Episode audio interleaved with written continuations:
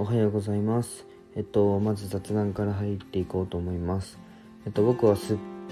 いきなりなんですけど、すっごい全身の毛が薄いんですよ。薄くて、で、なんかすね毛も全然、なんか、生えてこなくて、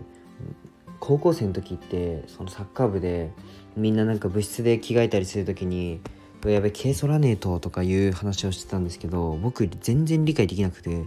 多分男性ホルモンが少ないんだなって思うんですけど全然本当に全身の毛が生えないっていう話をしたいんですけど なんか脇毛だけ普通にあるんですよ。でなんか僕結構多感症で汗っかきなもんですから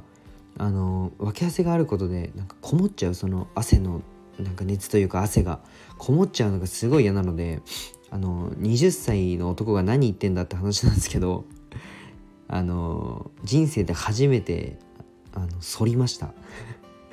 その反るやつあるじゃないですか。あの刃物じゃなくて。カミソリカミソリだ。そうそれが出てこなかった。カミソリを持ったのが20歳で初めて人生初っていう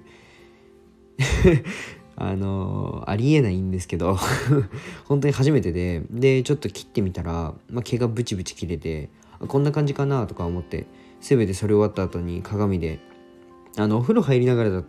だったのですごい曇っちゃって鏡が。で最後バーって鏡をあの濡らしてあの曇った部分をなくした時に脇を確認したら血だらけでした。20歳なのにクリームを使わないで毛を剃っちゃう聖のアトリエラジオスタートです。えっとおはようございます。絵描いたり障害者施設でボランティアしたりえーアルバイトしたりあとはノート書いたり、えーラジオしたりしてる看護学生の聖です。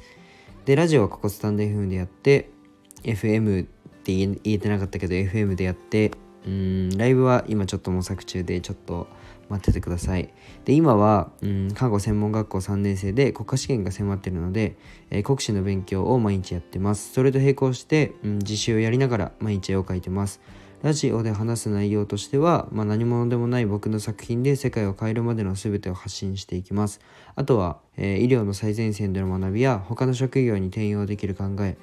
絵を描いて発信していく中で共有したいと思っていることを、えー話します。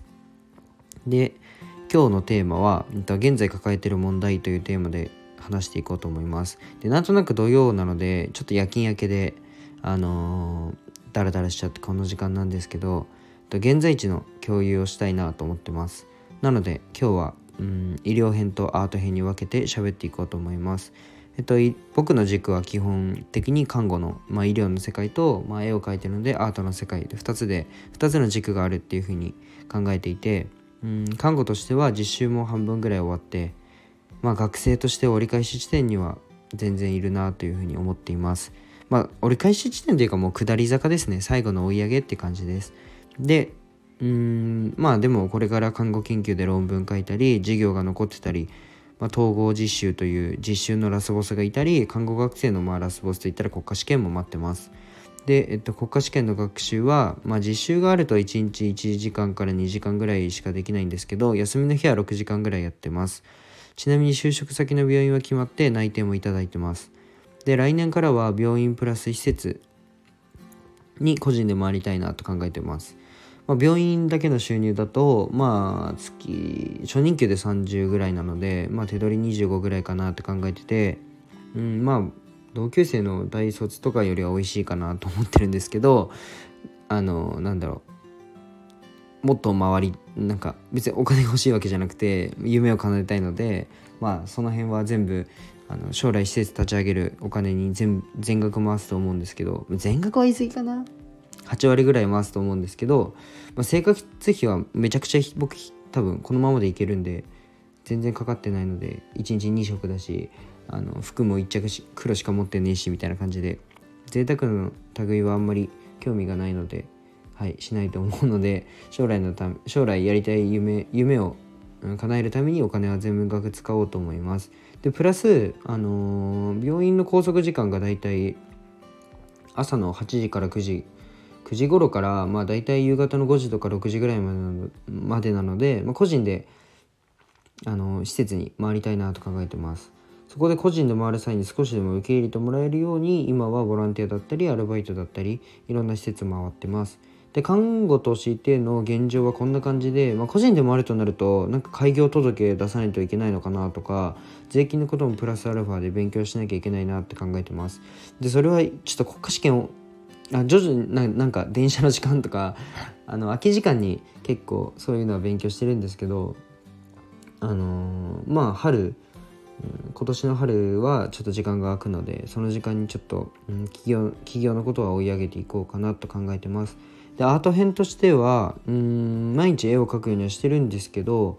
ちょっとお絵かき配信が自分がやってたアプリでできなくなっちゃってなんか顔出せみたいな警告が出て出たので顔出してもいいんですけどちょっと目的からずれちゃう気がして僕顔出しやめたんですよライブ配信は。なのでどうやってライブ配信しようかなって今ちょっと考えてます。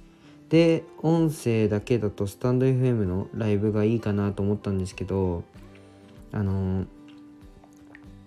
一人でラジオを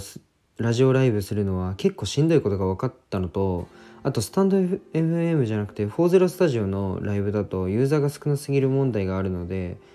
ポコチャかショールームかあとなんか違うやつかみたいな感じで手元配信ができるものでやりたいなと考えてます。でライブはちょっと一旦置いといてあの絵の方は最近自然だったり動物を描くのが描きたい欲が強くて今バラと蝶々描いてるんですけどあとヘビも描いたりしてますなんか全て絵本につながるように描きたいので、まあ、その辺は楽しみにしていてくださいでえっと、うん、再来年の2月2023年の2月の19から23まで、えーと、日本の美術全国選抜作家展に、えー、参加するので